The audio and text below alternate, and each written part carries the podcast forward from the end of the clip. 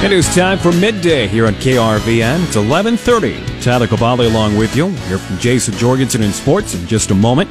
Bob Brogan in the business reports right after. But as we always do, let's start with our very own Susan Littlefield to get this Monday edition on October 26th of Midday started. Well, thanks, Tyler. Here's what's going to happen on a midday coming from the farm team. Alex will kick everything off as she talks about the framework to help agricultural researchers in prioritizing their products. The city of Stromsburg over the weekend welcomed a new agricultural business called the Fiber Mill. We hear from some elected officials about what it means to agriculture and the community. And then Chabella Guzman wraps everything up at 1:17 as she talks about Annie's project.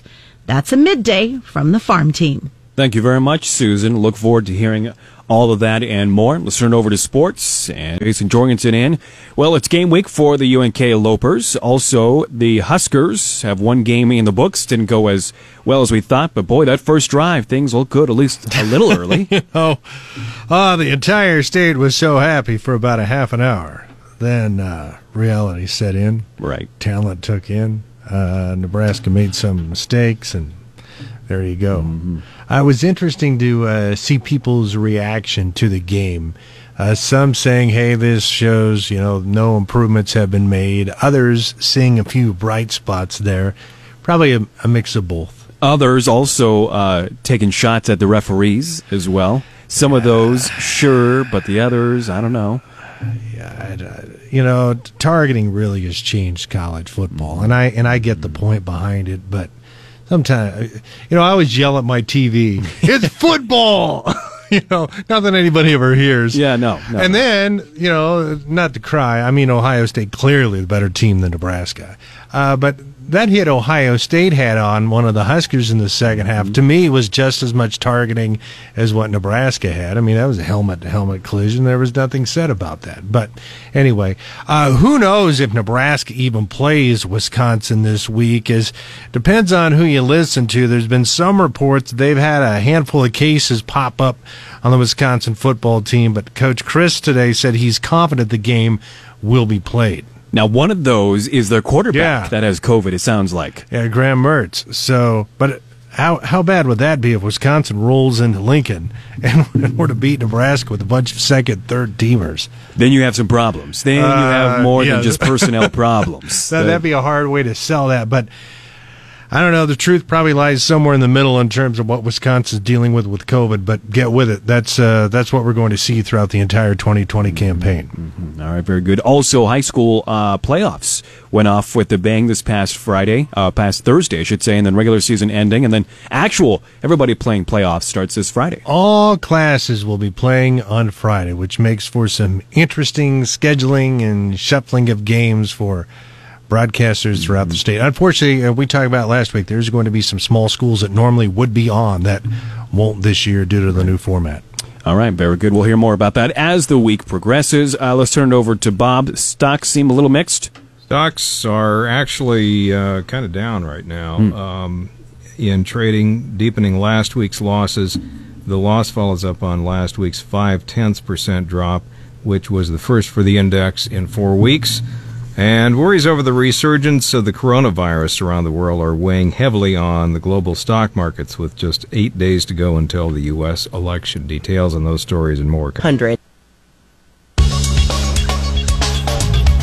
for a look at regional ag weather. And the man to do the job is Paul Perkins. And, well, Paul, I see you have a nice interview up with the National Weather Service Warning Coordination Meteorologist Mike Moritz and for the winter outlook. And, well, how does this sound so far? So far, basically a near-normal weather winter period for December, January, February, pretty much near-normal for precipitation and near-normal for temperatures. We're going to see some stuff coming in out of the northwest. Not overly snowy for the winter. If we do see more snow, it's probably going to be in the early months and then kind of taper off as the winter goes on. But, yeah, you can check it out on our podcast page at KRVN.com. Very good. For today and really this past weekend, We saw some good snow amounts, primarily in the western portion of our listening area. We saw us a little bit here this morning and late last night, but I guess everything is kind of what we predicted, huh? Exactly, about 1 to 4 inches. It probably came in a little bit less for northern areas or some areas right along the interstate, but we did have a report of up to 5 inches for a two-day total in the Ord area. Wow. So that's been one of the bigger totals we've seen, but a lot of us about 1 to 3 inches, and a few locations right around 4 inches. I know in northwest Kansas they had quite a few locations about 4 inches of snow there. Now, unfortunately, not only do we get the snow, but we get these frigid temperatures as well. Yeah, record cold. If you're thinking this is cold for this time of year, you are right on target.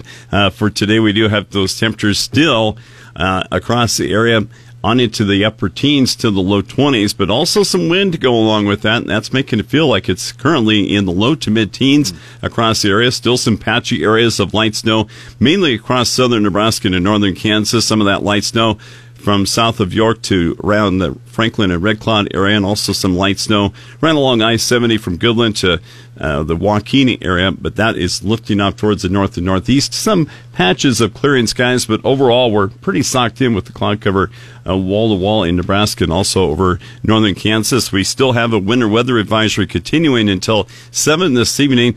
This is for the one tier of counties right along the Nebraska-Kansas border into all of Kansas.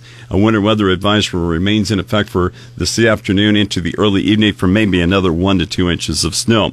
Low pressure tracking across the southern plains will keep today mostly cloudy with some light snow and flurries, near record cold daytime highs likely today. And these temperatures today, 40 degrees below normal. With some clearing skies, light winds, and snow cover tonight, our temperatures expected to tank to record cold low levels in the single digits above and below zero. Temperatures finally get above freezing for tomorrow with some westerly downslope winds from a warm front that tracks across the northern plains. Wednesday, a dry day before we see a slight chance of some rain or snow by Wednesday night with weak low pressure tracking across the southern plains.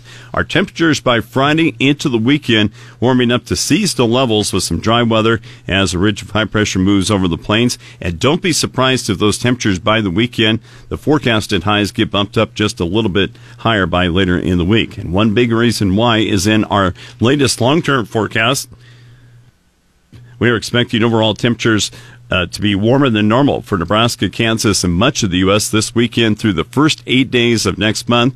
And some more good news to finish out harvest. It's very likely precipitation will be below normal this weekend and through the 8th of November for Nebraska, Kansas, and much of the U.S. Some pretty high odds on that. Key weather factors in the market include beneficial rain and snow for winter wheat regions and the continuation of rain for central Brazil. An expansive cold outbreak will persist nearly nationwide in the U.S. for at least a few more days. A slow-moving storm will cross the southwest and south central U.S., generating some significant early-season snow across the southern plains, as well as 2 to 5 inches of rain in the southeast plains. For the northern plains and Midwest, the cold with periods of rain and snow this week will slow down the harvest. The pattern, though, turning warmer and drier 6 to 10 days from now, which will be more favorable for harvest. In the southern plains, snow and mixed precipitation this early week will benefit the winter wheat, with some snow offering some cover to lessen the impact of the cold. Russian wheat areas expect promising rounds of moderate to heavy rain in the next 7 days.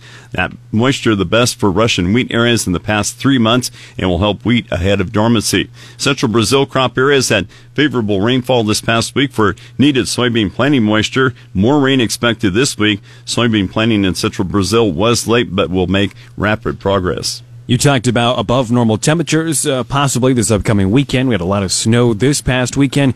That's just the epitome of weather here in the Midwest. Exactly. Yeah, up and down it goes, especially I always think spring and fall, there are more seasons. People like to say it's kind of happy medium, but a lot of times it's seasons of extremes. You get hot and cold, and it's kind of that transition either to winter or transition to summer. And we'll feel that maybe this week and later as well. So. Exactly. Very good. Where can you find more weather information? Weather page, KRVN.com. Thank you very much.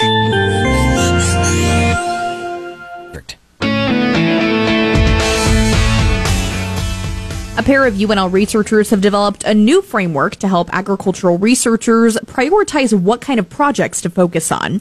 I'm Alex Wachowski reporting on the Rural Radio Network. IANR Vice President and Vice Chancellor explains more about this new framework.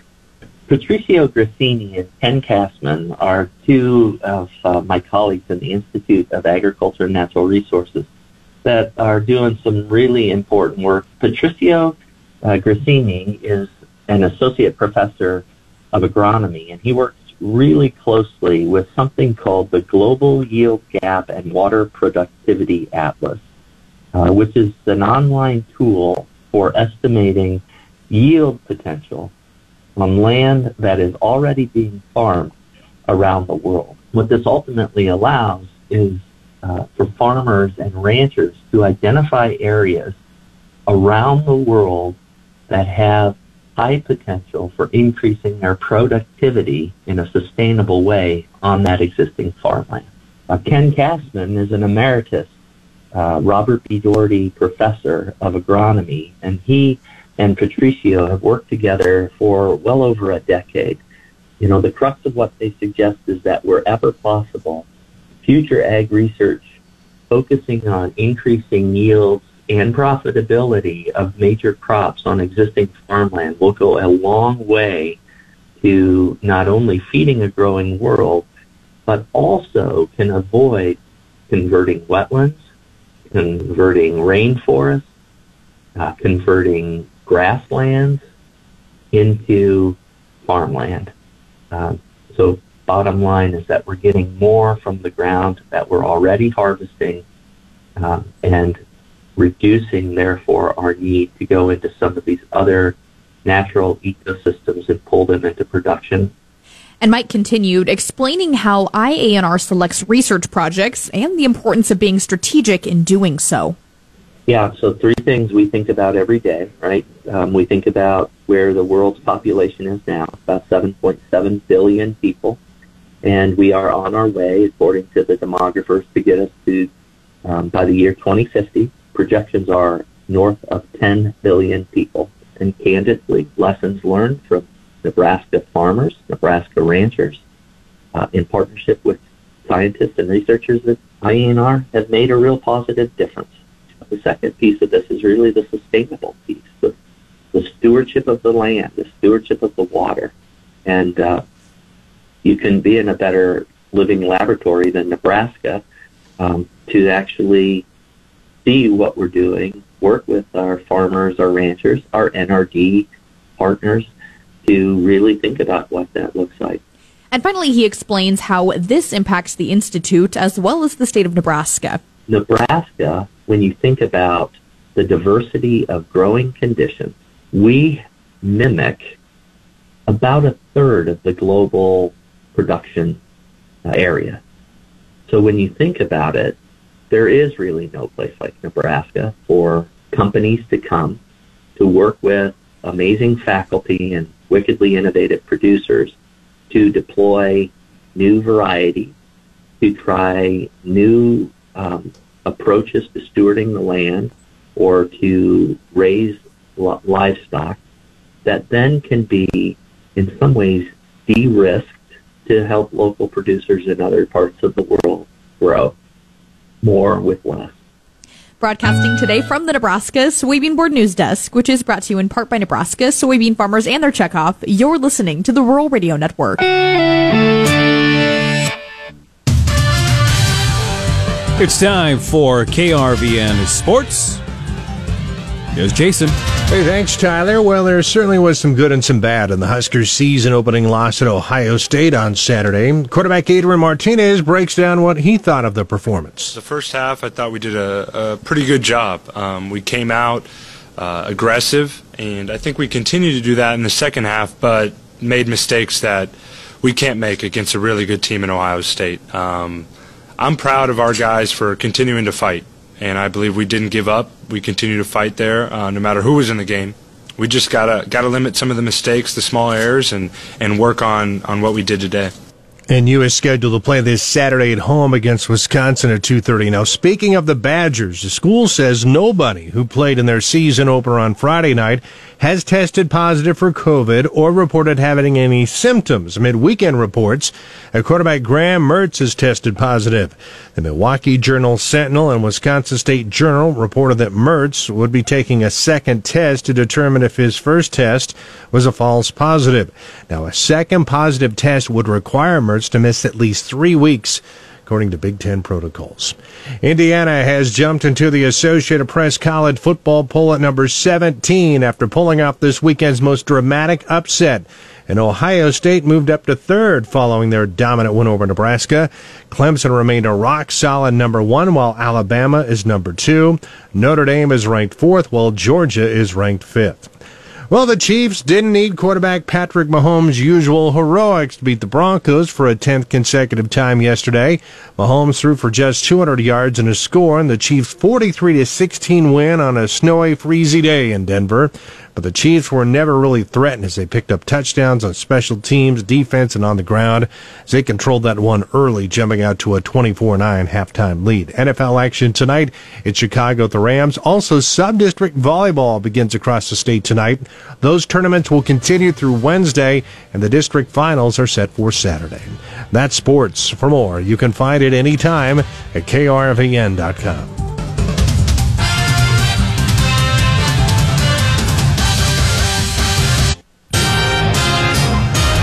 A semi hauling grape juice caught fire before 10:30 a.m. Saturday about 4 miles east of Lexington along the eastbound lanes of Interstate 80. A passerby reported smoke from the fire, which appeared to originate in the back of the trailer, may have involved the semi's brakes. The Nebraska State Patrol reports no one was injured in the fire. There was no immediate information on what caused the fire. Also, in other news for fires in Lexington, a pickup caught fire and burned on early Sunday, about 3.5 miles east of Lexington along the eastbound lanes of Interstate 80. The Dawson County Sheriff's Office received a report of a pickup on fire around 3:15 a.m. The pickup burned in the south ditch. There was no immediate information available on what caused the fire. A passerby on Sunday afternoon said the pickup was severely fire damaged. Officials in southeast Nebraska say a 9-year-old boy was shot and killed while hunting with his father. KETV reports that the incident happened early Sunday morning at Branched Oak Lake, northwest of Lincoln, where the boy was pheasant hunting with his father. Lancaster County deputies say 9-year-old Gunnar Holt of Seward was killed. The boy's father told investigators that his son shot at a bird, then reloaded. The father said he heard another shot and found the boy on the ground. Officials say an off-duty Lincoln police officer who was hunting nearby performed CPR on the boy. The boy was taken to a Lincoln hospital where he died. As the number of cases of COVID-19 increase, it's inevitable that some healthcare workers are infected. And when they are, people they work closely with are also asked to quarantine, creating a shortage that threatens services. Kaiser Health News reports a staff shortage closed a specialty clinic in Helena for 2 weeks last month, and Kalispell Regional Medical Center is no longer requiring staff who are close contacts to quarantine as long as they aren't symptomatic. In North Dakota, hospitals may end up curtailing elective surgeries if the case growth continues. Nearly 120 riders and horses participated in the 22nd annual 4-H Foundation Benefit Trail Ride in Halsey, Nebraska on October 2nd through the 4th, 2020. 4-H Foundation members and UNL Extension educators put together the trail ride each year on Halsey's 90,000 acres, the largest hand-planted forest in the Western Hemisphere. During the event on October 3rd, riders and 4-H staff were fed steaks donated by Tyson Foods of Lexington. Also, a silent auction made up of donated items from riders brought in $1,900 to go towards camp maintenance and youth scholarships to camp. The 4-H Foundation tentatively looks to have the 23rd annual trail ride on October 2nd and 3rd, 2021. Reporting for the Rural Radio Network, I'm Ellen Simmons. With the return of Nebraska football, that means Husker Chat with Sean Callahan, the publisher of HuskerOnline.com, is back. Join us each Thursday as we break down the Huskers' season with one of the true experts on Nebraska football. And it's all brought to you by Newcomb Diesel of Kearney. You can catch the show at 5:40 on Thursday afternoons on 880 KRVN, or watch the show each week on the KRVN YouTube channel. That's Husker Chat, brought to you by Newcomb Diesel of Kearney, each Thursday at 5:40 from KRVN Sports. Over the weekend, the Fiber Mill hosted its grand opening. It's the first of its kind in Nebraska for a custom fiber mill, and the only one on the eastern half of the state. Good afternoon. I'm Susan Littlefield on the Rural Radio Network. A variety of dignitaries were there for the ribbon cutting, including Congressman Jeff Fortenberry, who plans to share what he learned on Saturday with those in Washington, D.C.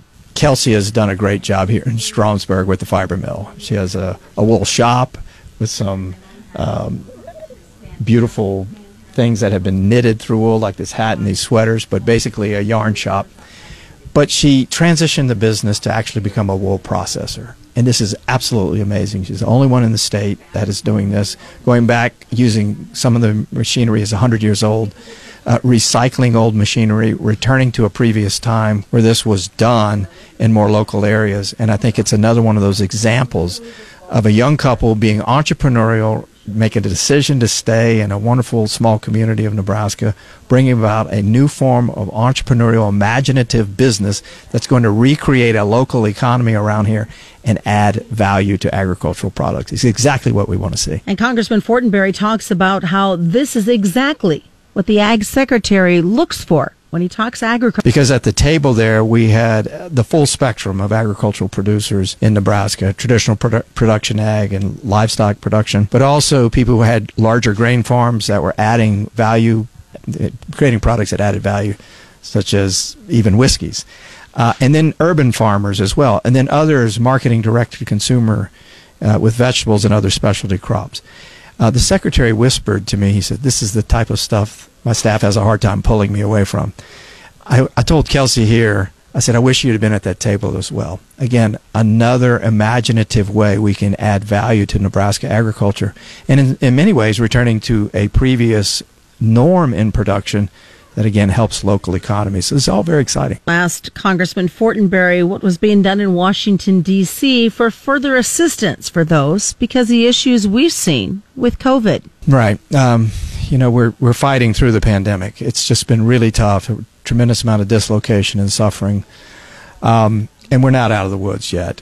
Now, it's important to note that Congress came together, myself, Republicans, Democrats, the White House, to put together a massive airlift for our healthcare system as well as our economy, doing three things: protecting healthcare infrastructure, helping individuals and families, and third, helping small business. A big portion of that was the Paycheck Protection Program, recognizing how important that could be to Nebraska. We went to work aggressively with small business associations and our excellent community banking infrastructure, getting the word out, and then sometimes going bank by bank, business by business, to help overcome hurdles. Nebraska leads the nation in the number of these loans per capita. It's no accident as well that we have one of the lower unemployment rates in the 4% range in the country. Now, again, we're not out of the woods yet, but that shows you how we can come together as a team here in our community, think constructively and creatively, leverage appropriate federal resources to stabilize the economy and keep people working. The next thing that we have to do is a possible extension of that PPP program. And again, we saved about 300,000 jobs in Nebraska through it. I've, the last week, been able to be here back in Nebraska and go business by business to review the impact for them. It's just been tremendous. Again, a life send.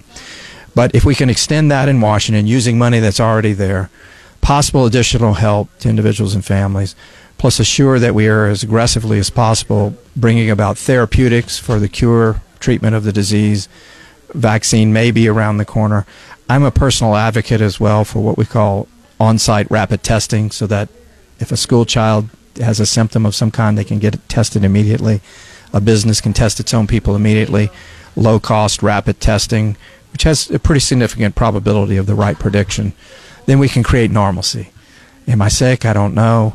Or I was around people who I think may be sick. We better test. And it takes away the days upon days of sometimes test results coming back or the necessity to isolate and quarantine when there's some uncertainty. This has been a huge drain on us all. So, again, rapid implementation of on-site testing would be a good development for us to continue to roll out as a part of the next package. Those comments coming from Congressman Jeff Fortenberry. Also in attendance for the grand opening of the Fiber Mill was Ken Everingham. Ken is the mayor for the community of Stromsburg, and he talked about how the Fiber Mill is going to be a boost not only to agriculture, but to the community of Stromsburg. Now, we're really glad to see Kelsey and Philip open this up, that it is something else that's going to draw people into the community. It is an added service to agriculture, which Stromsburg is agriculture, and it's just nice to see young people in the community, investing in the community, and it helps promote our community not only in the county but in the whole state and even well beyond that. So it's glad to see the wool mill up and going. I know she's talked about it for a long time, and it's just great to see it finally come to being. You can find out more information about the Fiber Mill through their Facebook page. I'm Susan Littlefield on the Rural Radio Network.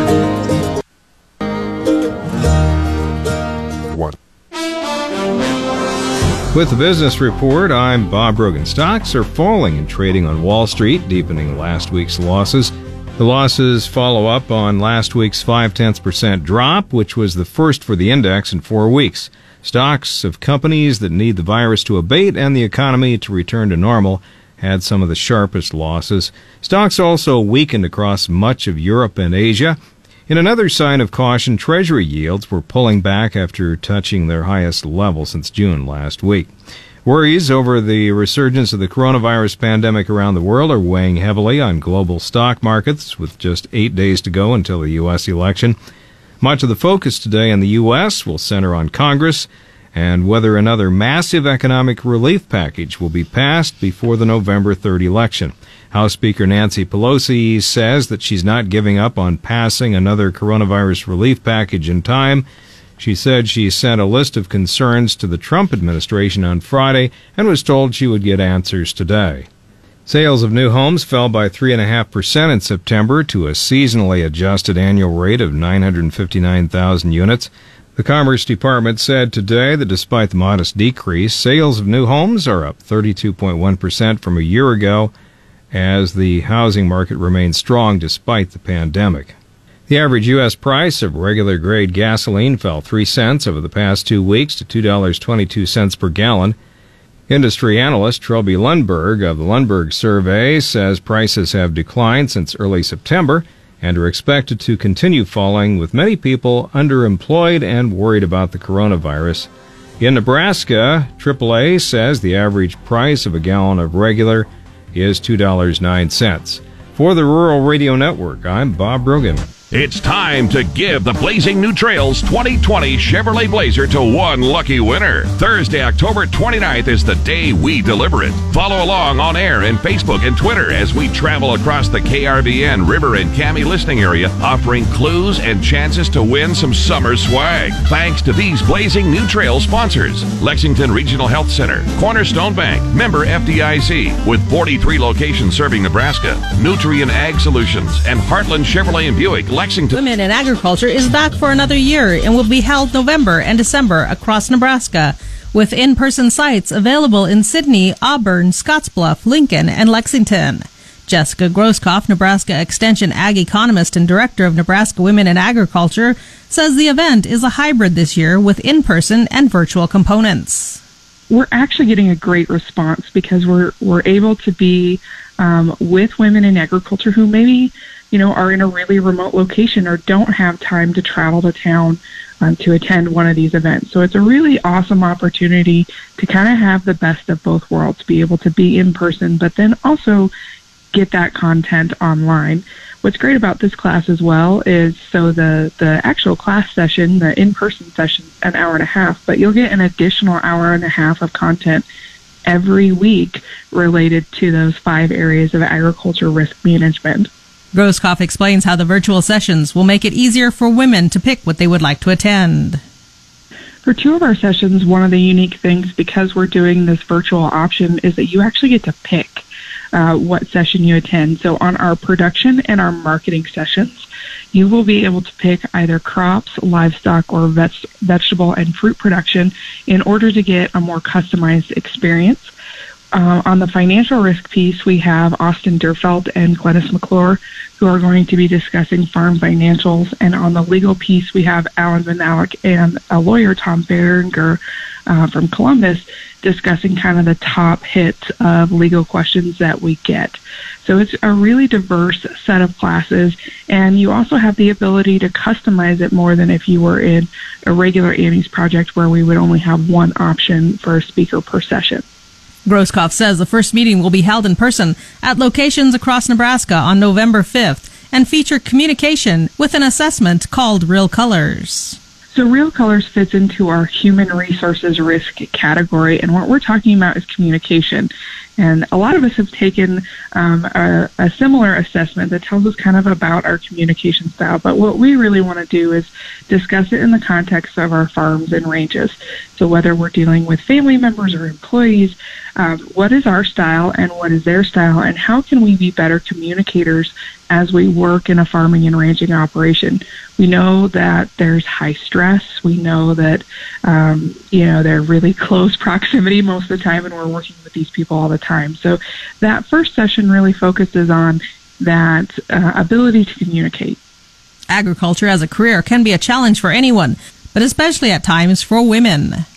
There are several challenges that women face related to being involved in agriculture, and a couple of those are isolation, and sometimes they even have some biases as they interact with other folks. So the Nebraska Women in Agriculture program focuses on building networks, which allows them to mitigate those isolation as well as build their knowledge to challenge those biases that they face.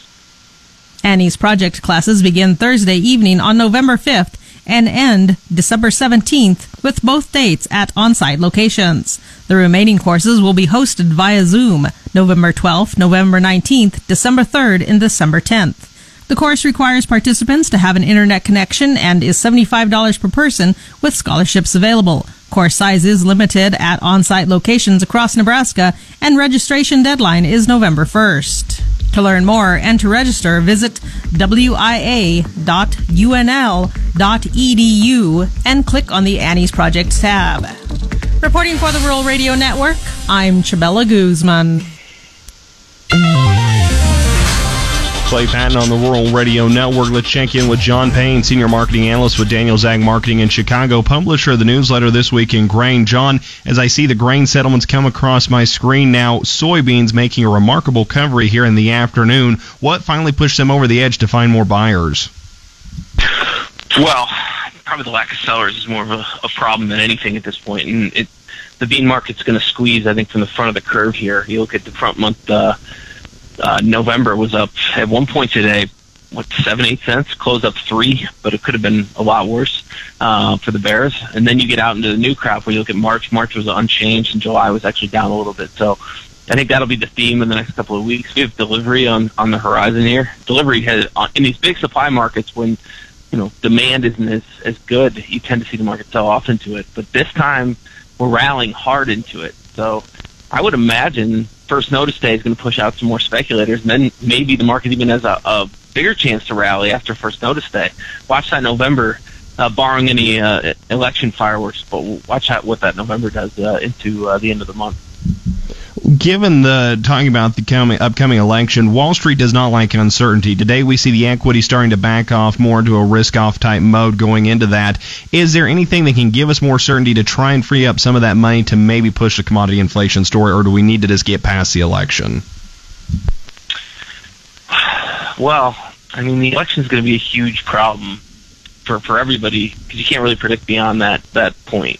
And not just the election for the U.S. Congress. I mean, for the U.S. President, you have the Congress and Senate seats that they're going to change flow as well. In the near term, I don't know if much is going to change. Demand is there. I don't think it's really incentivized by anything. China, you can make the case that the Phase 1 deal has pushed China into purchasing this corn, but I think the weather and just the overall kind of fallout from their hog herd that had died and now is coming back to life, those are the things that are keeping prices higher. As far as uncertainty goes, around the election, I mean, it's you have that and you have COVID. And I think the COVID thing is probably more of a worry for me at this point, specifically on the livestock side, because you have big supply that's available, and then if they stop producing, what happens to the existing supply, and then what happens to the cash prices? So there's a lot of dynamics here at play, and the election will certainly dictate a few things, maybe the course of action for COVID here in the next couple of months. I don't know, but I would imagine taking some risk off the table, whether it be buying puts, which I think is a no-brainer, playing corn, especially for March corn futures, is something to look at before the end of the year. And again, John Payne's here, marketing analyst, Daniels Ag Marketing. Do remember, trading future options involve risk of loss.